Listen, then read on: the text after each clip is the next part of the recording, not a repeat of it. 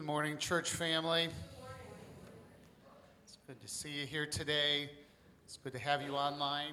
It's good to get together during these December Sundays as we look forward to, to this morning and special times together of celebrating the Lord, celebrating Christ and his birth, but also celebrating the realization of our salvation because Jesus came. He died and he rose again and saved us from our sin. Forever and ever and ever, we say, Thank you, Lord. We praise you, Lord. We worship you. But it's a strange thing that Jesus would come as a baby. Uh, we grew up, many of us, used to hearing that story. Um, for many, accepting, believing it, changing our lives. But sometimes, if we don't read it afresh, we think, well, this is normal. And guess what? It's not. For God to come in the most helpless of ways is the most unnormal thing there is. In fact, for many, it's foolishness. It says in 1 Corinthians chapter 1, verse 18, For the word of the cross is foolishness to those who are perishing. But to us, I'll bet you know the verse, but to us who are being saved, it is the power of God. We marvel at this babe that has come to save us, and, and for the world that they just look at it, this, what are you talking about? This is strange. What, why would this be? But our lives proved that it is the truth when we live for the Lord, and it proves that it has changed us forever. Let's take a minute to bow our heads and just praise God for the marvel and the wonder of Christmas time and what that baby did.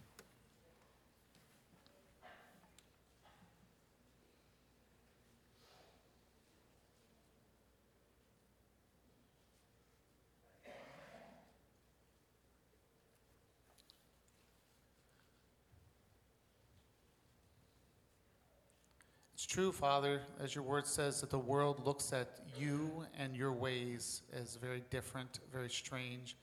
And in many cases, they attempt to mock you and to make fun of you and our beliefs in you.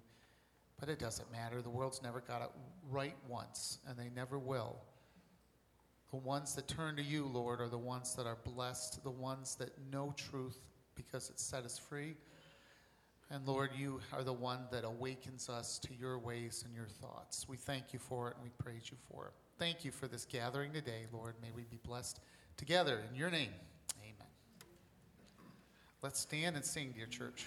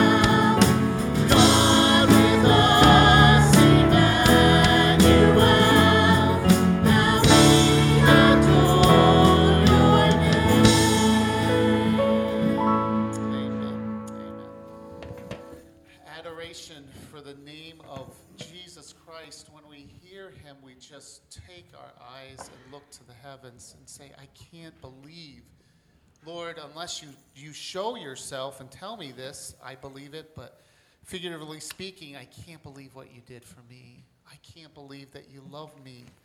I can't believe that you changed me and transformed me. I adore you for that. I love you and I rest in your arms and I, I hide beneath the shadow of your wings. I love you, Lord. That's the response that we need when we hear the precious name of Jesus Christ. He's the joy of the highest heaven.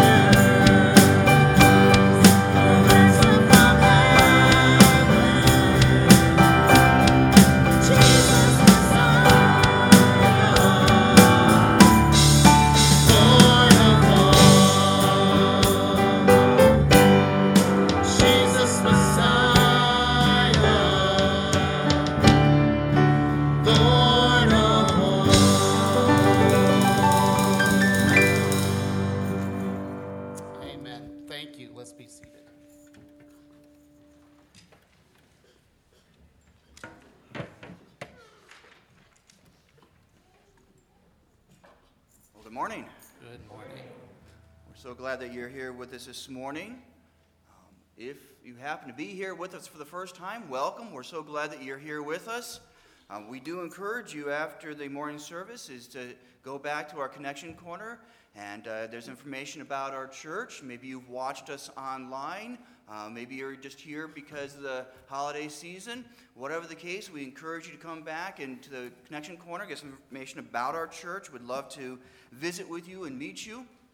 Uh, just by way of announcements, just a few things here. Um, there is, in, in this um, room here, there's usually a Sunday school class, uh, Greg's class.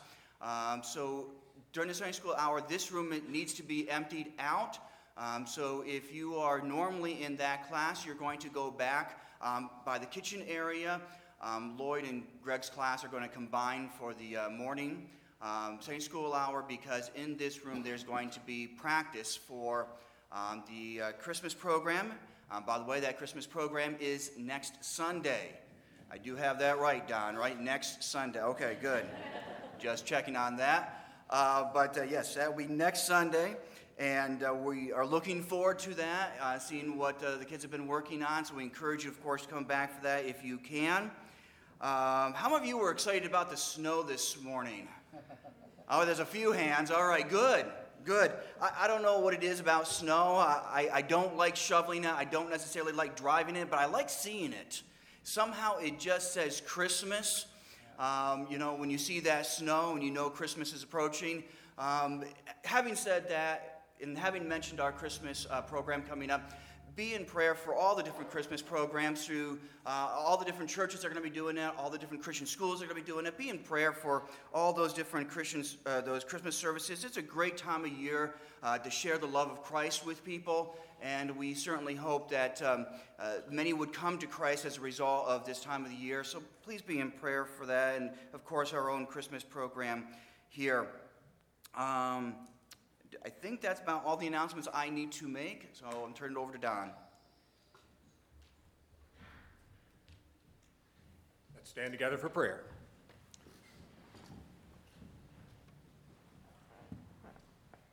Father, it is a joy to be here this morning together.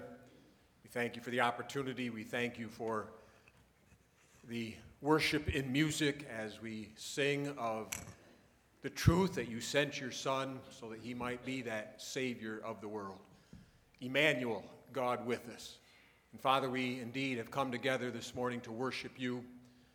We certainly worship you as the one who sits upon the throne in heaven, the sovereign one who is in control of all things. Father, we also worship you as the one who is very much right now in our presence. You are here with us. As your church gathers together, we are your temple, your dwelling place. And though we cannot see you in our midst, it is nonetheless just as real and just as true. Impress that upon our hearts and minds this morning that you are indeed with us as we worship you. I pray, Father, that we would worship you as the one who is here in the fullness of your person. You are here in the fullness of your power. You are here in the fullness of all of your characteristics, your holiness, your righteousness, your love, your grace, but yes, even your justice. And I pray, Father, that each of us would worship you in truth, knowing who you are, worshiping you in spirit understanding the truths of your word so that we might apply them to our lives.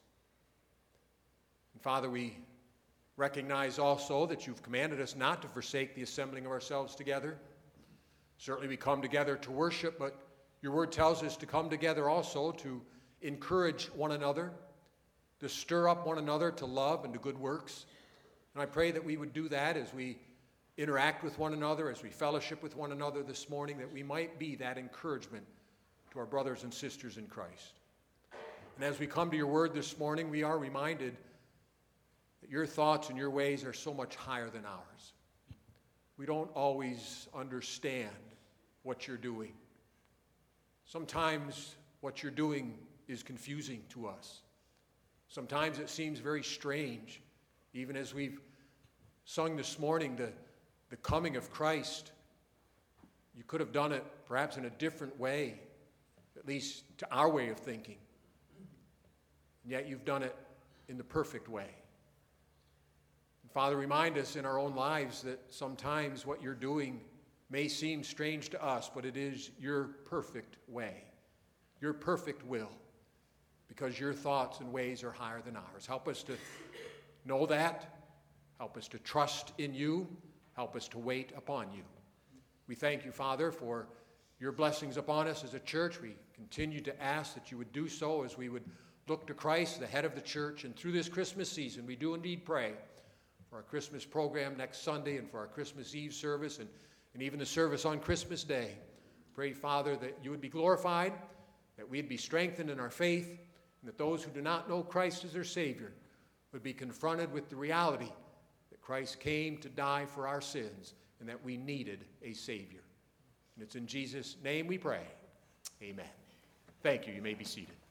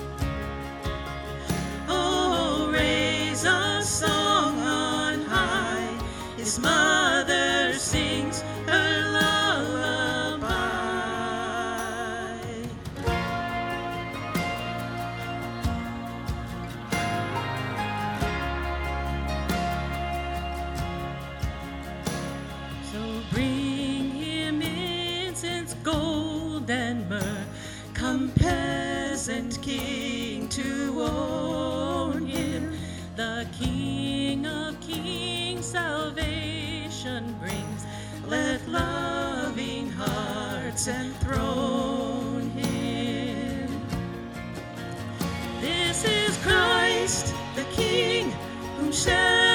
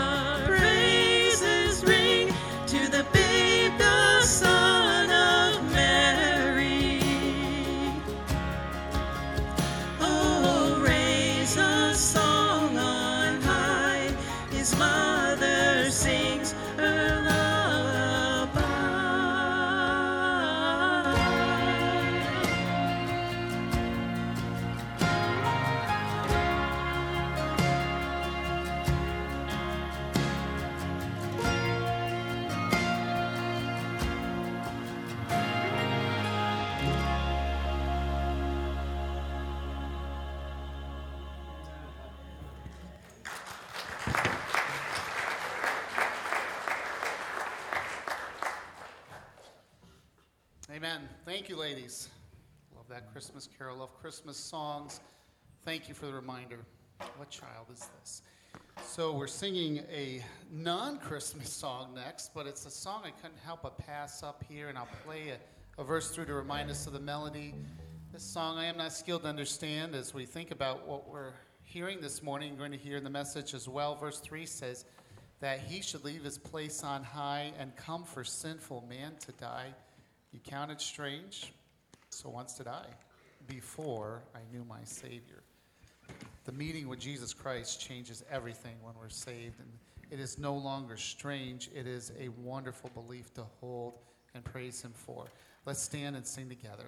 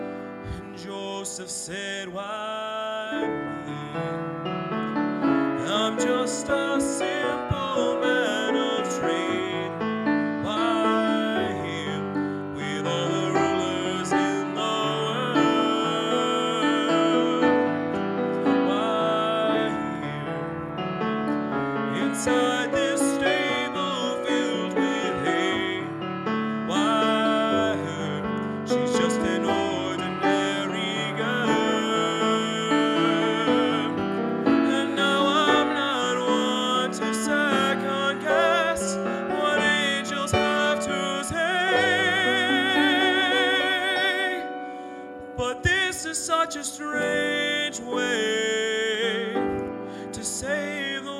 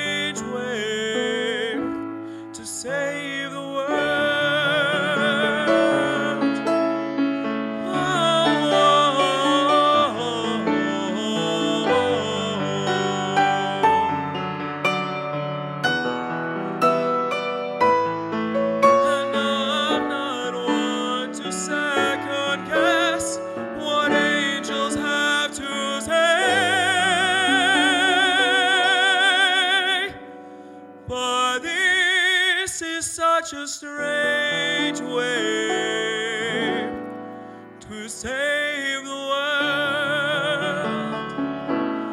This is such a strange.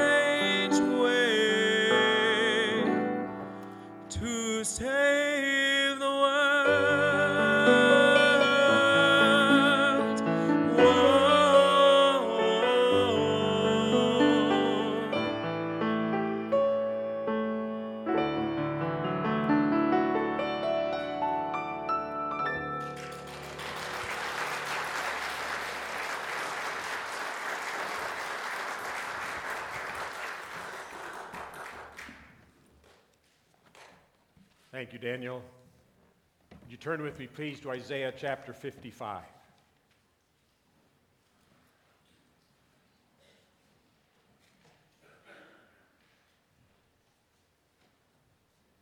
In that song which Daniel just sang, Joseph looked at himself, he looked at Mary, he looked at his surroundings in a stable, baby laying in a manger. He makes that statement. What a strange way to save the world. As we read through Scripture, it seems that one thing we learn is that often God does what seems strange to us. He does the unexpected, the unusual, that which even can be confusing. I saw a book recently entitled The Insanity of God. I haven't read the book, but the title got my attention. Some of you have read books by Paul Tripp. In one of his books, he makes this statement God will confuse you.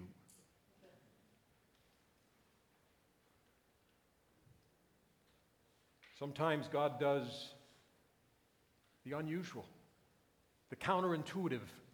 It makes no sense to our finite minds. And that's no more true than in the entire Christmas story. And this morning, we want to look at some of the strange things God did as it relates to sending His Son to save the world. It was a strange way. Let's bow in prayer. Father, we thank you so much for the truth of the Christmas story that you did indeed send your Son to save the world. But to our finite minds, what you do often seems very strange, even confusing. Pray that we would learn to trust you, your thoughts, and your ways. In Jesus' name we pray. Amen. Most of us are familiar with Isaiah 55, verses 8 and 9. For my thoughts are not your thoughts, neither are your ways my ways, says the Lord. For as the heavens are higher than the earth, so are my ways higher than your ways, and my thoughts than your thoughts.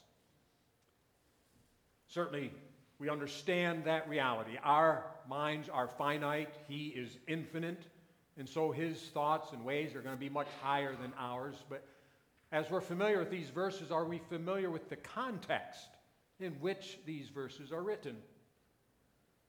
In the context of Isaiah 55, God is calling his people Israel to repentance.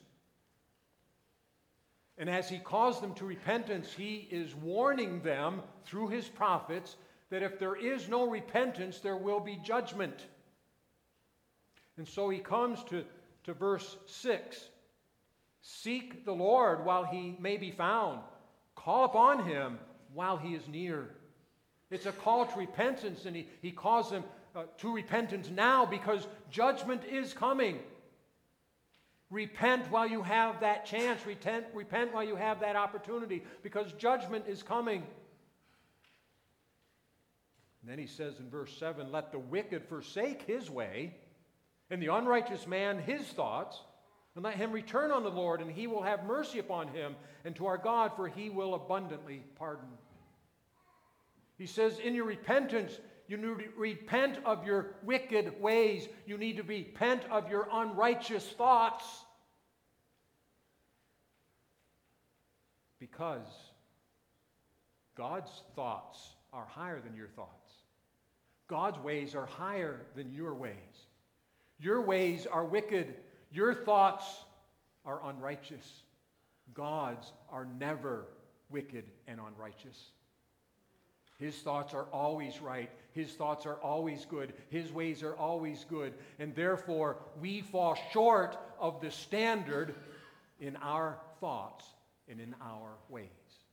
And we need to repent of those thoughts and ways because we fall short, we fall short, so far short of God's thoughts and ways. But then he says, if you repent, I will have compassion on you. I will have mercy on you. I will pardon you. I will forgive you. He gives us right here an example of how his thoughts and ways are so much higher than our ways. Because if someone does evil against me, my inclination is to repay evil with evil. But God's thoughts, God's ways are so much higher than mine. When I do evil against him, His inclination is not to repay me evil with evil like man's inclination is. God's inclination is to have compassion. God's inclination is to forgive and to pardon. His thoughts are so much higher than our thoughts. His ways are so much higher than our ways. He does what is unexpected. He's not like me. He's not like you in thoughts and ways. It's so much higher. He'll have compassion. He'll forgive. Man wants to take vengeance.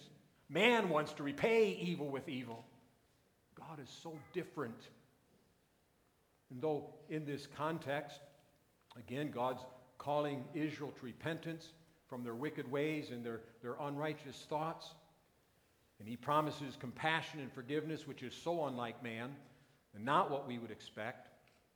And that's the context, this repentance and, and compassion and forgiveness, but it is a general statement. God's thoughts and ways are higher than our ways. Not just in this context, but in every context, in every way. God's thoughts and ways are higher than ours. It's a general statement. Sometimes God does what seems strange to us because in our finite minds, it's confusing. Doesn't make sense. In fact, sometimes we're tempted to say, God, are you crazy? The insanity of God? It makes no sense. Can you imagine Joshua when he's about to fight the battle of Jericho? And God says to Joshua, Joshua, here's what you need to do. You need to march around Jericho once every day for six days. On the seventh day, march around it seven times and then blow your trumpet. And, no, that's, that's it, Joshua. Just blow your trumpet. God, are you crazy? What kind of battle strategy is that? Or Gideon. Gideon, I want you to take your 300 men against this, this massive Midianite army. I want you to take your torches, light your torch, put a clay pot over your torch, and then when I tell you to, blow your trumpet. Trumpets get involved quite often in God's battle strategy, it seems. Blow your trumpet, smash the pot. And well, that, that's pretty much it, Gideon. What kind of crazy battle strategy is that? Sometimes what God does is confusing. God often does the unexpected. Often what he does seems strange and confusing to us. And that, again, as I said, is no more true than in the whole Christmas story. Think about the lineage of Christ. Begins all the way back in Genesis chapter 3. After Adam and Eve sinned, God said to, to Adam and Eve that there would be one who would come of the seed of the woman to crush the head of Satan. A deliverer, a savior would come to crush the head of Satan, but it would be of the seed of the woman, not as we would expect, the seed of the woman and the man, but just the seed of the woman. That right away clues us in that something kind of different here, something kind of strange. So God promises that a deliverer, a Savior, would come of the seed of the woman, not a man and a woman as we would expect. And then, centuries later, God chooses Abraham. Through the seed of Abraham, this deliverer, this Savior would come. Abraham, from the city of Ur of the Chaldeans, one of the most advanced and one of the most pagan cities of the time. Why would God choose Abraham from this pagan city of the Chaldeans? That makes no sense. And as you continue through that, that lineage, think of Abraham, and then you come to Isaac, Abraham's son, but not his eldest son, as you would expect, but his youngest son, Isaac. Ishmael was the oldest son, and, and Abraham even pleaded with God to accept Ishmael. God said, No, it's going to be your younger son, Isaac. And then Isaac has two sons, Esau and Jacob. Guess what? You would expect Esau, the eldest. God says, no, it's going to be Jacob. Jacob, the one whose very name means deceiver, the one whose very name means trickery, manipulation. And his life was full of manipulation and, and trickery and deception. That's the one through whom this deliverer is going to come. And then Jacob has 12 sons. Now it gets really confusing. you would think the eldest son, Reuben, that would be the one through whom the deliverer, the Savior, would come, but no. In fact, Jacob even seemed to sense that Reuben's not the one. His, his, his life was messed up. And so Jacob, he kind of realized perhaps that God wasn't going to choose Reuben, so Jacob chooses who? Joseph. Certainly, Joseph will be the one through whom the deliverer would come. He's the most spiritual of my 12 sons. He'll be the one. God says, No, Judah. Judah. Probably the, if not the last, one of the last ones that you would think. Judah was, he was messed up. Remember this story of Judah? At one time, Judah solicited a prostitute. Unbeknownst to him, that one who he thought was a prostitute was his daughter in law. His daughter in law tricked him, and that's a whole other messed up story. We won't get into that. But, but just Jacob solicited who he thought was a prostitute, but it was his daughter in law. And after having relations with her, she conceives and has a son. son's name is Perez. The deliverer, the Savior, was going to come through the seed of Perez, who himself was the product of, of what, for all intents and purposes, was an incestuous relationship. Really, God? Are you crazy? Speaking of prostitutes, Rahab, a Canaanite prostitute. The deliverer would come through her seed? And then, speaking of one who wasn't even Jewish, a Canaanite prostitute, we have Ruth, a Moabitess woman.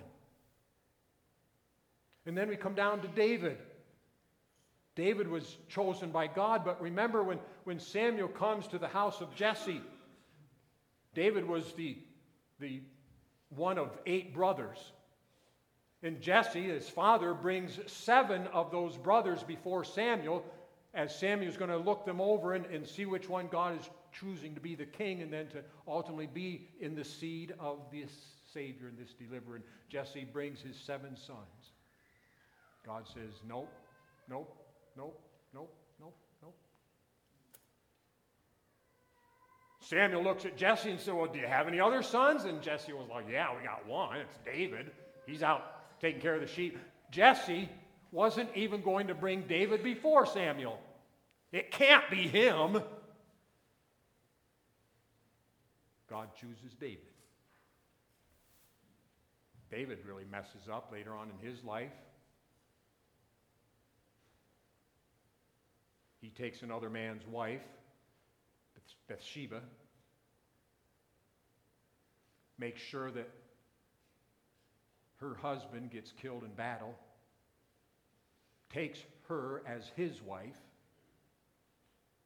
has a son named Solomon. That's messed up. But God brings his Savior, his deliverer, through the line of David and Solomon.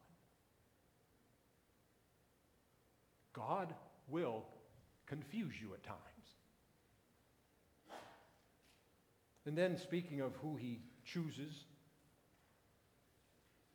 what about the choice of Mary? You wouldn't expect that, would you? You're going to bring, at this time now, it's understood that this deliverer, this Savior, is going to be through, of course, that, that line of Abraham and Israel, and, and he's going to be the king of the Jews. Well, if you're going to bring the king of the Jews into the world, aren't you going to choose a woman who is, is of, of, of a high position and, and some, some fame and, and some, some means? No, he chooses a poor, lowly woman from Nazareth. Not somebody famous, not somebody of, of means, not somebody of prestige and, and position, but just a lowly teenage girl from Nazareth. In Nazareth, Again, you're, you're bringing the, the king of the Jews into the world. Aren't you going to pick a, a woman from Jerusalem? Isn't he going to be born in Jerusalem where the kings were born? Nazareth? Nazareth was up in Galilee. Galilee was known as, as the Galilee of the nations. Up in Galilee, it had been greatly populated by Gentiles. And the Jews that were up in Galilee, which Nazareth was in Galilee, those Jews were looked down upon by the ones down in, in Judea and Jerusalem. They looked down upon the, the, the Jews that were up in Galilee of the nations. They had been corrupted by the Gentiles. They were unclean, dwelling up there in, the, in Galilee of the nations. That's why when, when Philip came to Nathanael and said, I found the Messiah, and it's Jesus of Nazareth, remember Nathanael's response? That can't be right. Nazareth? Nothing good comes out of Nazareth. Why would God choose Mary from Nazareth to bear the King of the Jews? That's not how I would have done it. Not what we would expect. God does the unexpected. Again, you think of the location Israel. God chose to bring this Savior, this deliverer, his son, the King of the Jews. He, he, he chose to, to bring that deliverer through this nation, Israel. Why Israel? Why not Babylon? Why not Persia? Why not Egypt? These were the, the power nations of the world. These were the, the big guys. Israel? This, this little itty bitty country nation of Israel, about the size of New Jersey. I'm tempted to say something about New Jersey, Eddie, but I, I won't. I'll, I'll, I'll move on. This little nation, Israel, not a, not a powerhouse, not like Egypt, not like Babylon, not like Persia. They had great empires. God chooses Israel. In Deuteronomy chapter 7, verse 7, the Lord did not set his love upon you, nor choose you because you were more in number than any people, for you were the fewest in number of all people. That's not what you would expect. God does the unexpected. God does what sometimes just seems irrational. And then Bethlehem. Bethlehem. Again, you would think he'd be born in Jerusalem. That's where kings are born. In Micah chapter 5 and verse 2, it's prophesied that the, this king, this Savior, this deliverer, would be born in Bethlehem. But you, Bethlehem of Ephratah, though you be little among the thousands of Judah, yet out of you shall he come forth unto me that is to be ruler in Israel. Bethlehem little among the thousands of Judah, God chooses Bethlehem. God often chooses the littlest, the fewest, the smallest, the poorest, the weakest, the foolish. And he chooses those, we read in 1 Corinthians chapter 2, so that no man can boast. God doesn't do it like man would expect. God doesn't do things like I would do them. His thoughts are higher than our thoughts, His ways higher than our ways. And then we have this manger. Mary and Joseph from Nazareth. It's been prophesied that this Savior, this deliverer, this King of the Jews is going to be born in Bethlehem. How do you get Joseph and Mary up in Nazareth down to Bethlehem? He uses the decree of a pagan king. You've got to go to Bethlehem to register. So, being pregnant, she has to make this, this 90 mile trip down to Bethlehem because of this pagan king's decree.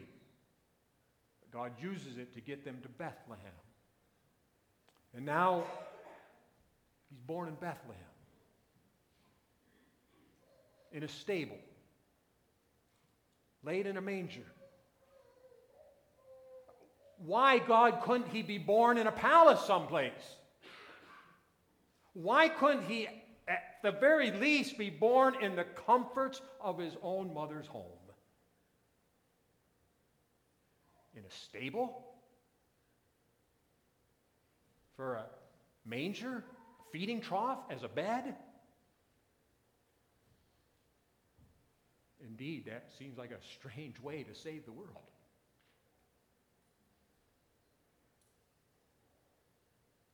And then, wouldn't you expect that once this Savior has come, it's been 4,000 years since that first promise in Genesis chapter 3. And there's been that remnant throughout those 4,000 years who have been anticipating and looking forward to this Savior coming, this deliverer, the one who's going to crush the head of Satan. And then various prophecies concerning this, this coming Messiah, the anointed one from God, the King of the Jews.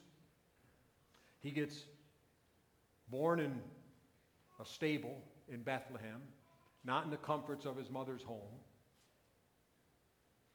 But you would think that the announcement would come and that that birth would be heralded in the streets. It would be proclaimed in the palaces that it would just be made known broadly. How does God do it? God doesn't announce it to the kings in the palaces. God doesn't announce it to the, the priest in the temple. He doesn't announce it to the religious leaders in the synagogues.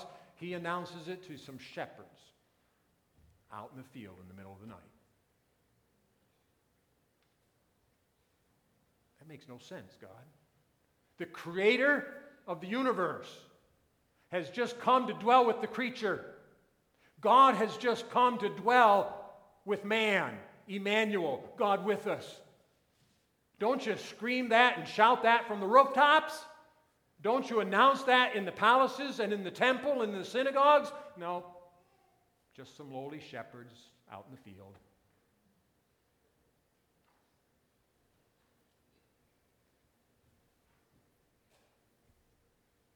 He didn't choose to announce the birth of the Savior to kings, to priests, or religious leaders, but to lowly shepherds in the field. And then, what about the wise men? The Magi. They're about 600 miles to the east of Israel. They're Gentiles. Some believe they were Medes, but they were from the area of Babylon, basically. Um, many believe that they were, they were a priestly caste, which is very possible. How, how did they, you know, they, they saw this star. What, what's this star all about? What, how, did, how did that fit into the picture? How did they know anything about the king of the Jews and this star? Well, these, these wise men, these magi, they, first of all, they would have been astronomers. They would have studied the, the stars in the heavens and the constellations and so forth. And, and, and they would have had access to the, the Jewish scriptures, at least to a certain extent. They probably had a copy of the Pentateuch, first five books of the Bible, and they, they certainly would have had some copies of Daniel because Daniel was one of them 500 years earlier, but he was one of them, one of the, the wise men of Babylon. And so they would have had access to some of those scriptures, so they would have studied those scriptures. And through Daniel, they would have had somewhat of an idea as to when this king of the Jews should be born. Daniel does kind of spell that out when, when he would be coming. Not a precise date, but, but a general idea. But this star, what, what was that all about? Uh, you've heard me say before, I believe the, the star that the wise men saw was the glory of God. Remember when the angels came to the shepherds and they announced the birth of, of, of the Savior? That it says, the glory of the Lord shone round about them. Well, I think when the glory of the Lord shone round about the shepherds, 600 miles to the east, the wise men saw that glory as a star. And they, having studied the stars and the constellations and, and astronomy and so forth, they would have seen that star. That's something different. That's something new. That, that doesn't belong there. We've never seen that before. And they would have put that together as, as because again, they probably would have understood that about the time, this is the time when this king of the Jews should be born, and they saw that star as a representation of the king of the Jews being born, the glory of God. But, but what would have made them think that a star would announce that, alert them to that? Well, back in Numbers, chapter 22, excuse me, chapter 24, Balaam, prophet, makes this statement There shall come a star out of Jacob. They probably would have had a copy of the Pentateuch, Numbers. They maybe would have known this, this prophecy of Balaam out of, out of uh, a star shall come out of Jacob. And so, thinking that it's about the time for, for this king of the Jews to be born, and they see this, this star that doesn't belong there, it's something new, they maybe would have put that together with this prophecy from Balaam. Some of what I'm saying here is speculation, but let me just spell it out this way. Remember Balaam? He was a prophet of God. But someplace along the way, he got corrupted. He became a prophet for hire. He was a corrupted Gentile prophet. Yet God uses his prophecy to alert some Gentile priest 600 miles away, 1,500 years later, uses that, that prophecy from this, this corrupt Gentile prophet to alert these Gentile priests that the king of the Jews is born. That's just downright strange. That's just unusual. That's not how I would have done it. I would have, at very least, used a, a, a Jewish prophet, and I would have alerted some Jewish priest, not some corrupt Gentile prophet. Remember Balaam? I mean, he was so corrupt, God had to use a donkey to talk to him. He was messed up. But God uses that prophecy to alert the wise men, Gentiles, the birth of the King of the Jews. So God chose to use the prophecy of a corrupt Gentile prophet, Balaam, to alert Gentile priests 1,500 years later, 600 miles away, to the birth of the King of the Jews. So, what's the point? What's all of this tell us? God's thoughts and ways often seem to man to be counterintuitive and irrational, even crazy at times. Sometimes, as God works in our lives, we might be tempted to say, God, are you crazy? Are you out of your mind?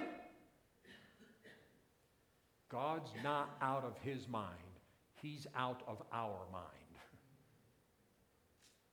His thoughts are higher than our thoughts, his ways are higher than our ways. We can't always make sense of it. Sometimes it's confusing, sometimes it just seems downright crazy. You know, Christ was born in the home of Joseph and Mary. Joseph and Mary had some other children. We read in Scripture that there were some other children of Joseph and Mary, his brothers and sisters, uh, technically half brothers and sisters. Can you imagine growing up as a brother or a sister of a, a, a one who was perfect and sinless and holy? Now, if you want to know what it's like to be a brother to a perfect, sinless one, just talk to Kevin and Leland. no, on second hand, don't talk to them. Growing up with a, with, a, with a brother who's perfect and sinless, never did anything wrong. Oh, Jesus, he thinks he's always right. Well, yeah. Mom and dad think their little Jesus can do no wrong. Yeah. But as they would grow and mature and they would have seen that sinlessness and that perfection, that holiness, you would have thought that they would have come to a point and say, wow, he really must be the Messiah. Just like mom and dad said, he, he really must be the Messiah. He really must be the King of the Jews. Look at him. He's sinless. He's perfect. That's not what they saw at all. We're told in Mark chapter 3 that at one point his family actually tried to come and get Jesus and pull him away from the multitude. Why? Because he was out of his mind. He was crazy. That's how they saw it. That's the point. In our sinlessness, with our finite minds, we're so accustomed to sin, we're so used to sin. When we see sinlessness, when we see holiness, we think it's crazy. That's insanity. We're so used to our sin in our way of thinking, in our thoughts, and in ways of doing things that when we see perfection, when we see holiness, when we see that which is sinless, we think it's crazy. That's what Jesus' family thought. Now, later on, they did come to believe, at least some of them did.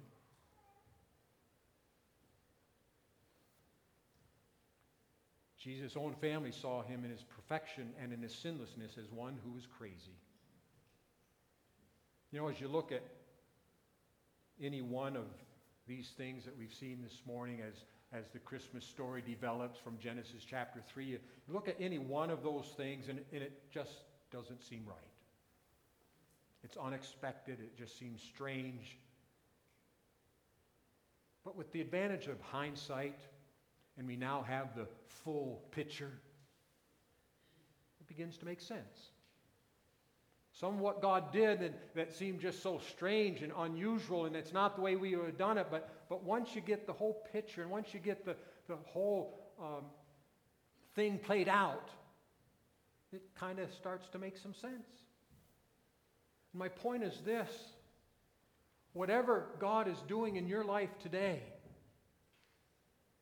it may not make sense. It may be really confusing. You might be ready to write that book, The Insanity of God. But trust Him. When all is said and done, when we have the full picture,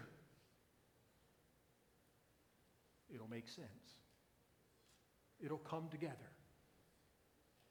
We just need to trust Him. Any one thing that we've looked at this morning concerning the birth of Christ, considered by itself, seems irrational, but seen as a whole, the Christmas story makes sense. And the same is true in your life this morning. Trust God. He knows what He's doing. He will take that which seems irrational and counter, counterintuitive and just makes no sense to us. It looks like it's crazy. Wait on Him. Trust Him. He will bring it together and it will make sense and it'll be perfect. The Christmas story is perfect. Poor Mary having to make that trip down to Bethlehem when she's pregnant. That makes no sense, but it's perfect. Perfect. Born in Bethlehem. Bethlehem means the house of bread, the bread of life, born in the house of bread. That makes some sense once we have the whole picture. Whatever God's doing in your life today, it may not make much sense. It may be very confusing. God will confuse you. But trust Him. He will make sense of it all. He knows what He's doing. Let's bow in prayer.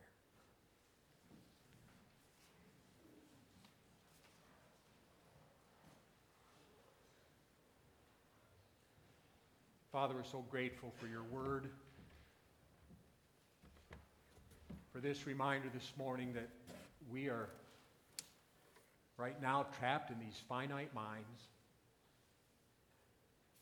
can't possibly understand all that you're doing. As we've sung this morning, I am not skilled to understand. What you do is often very strange. Give us the faith to trust you. To just know that what you're doing makes sense in the end. And you'll do what is right. You'll do what is best. And we can trust you. In Jesus' name we pray.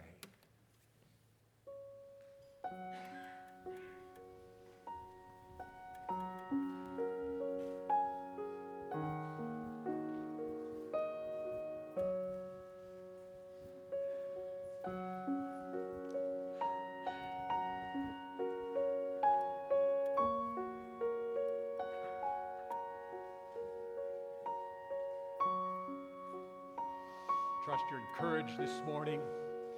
think about what God might be doing in your life. If we can help you in any way, please let us know. We'd love to sit down with you and take you to further scripture just to encourage you in God's will. Shall we stand?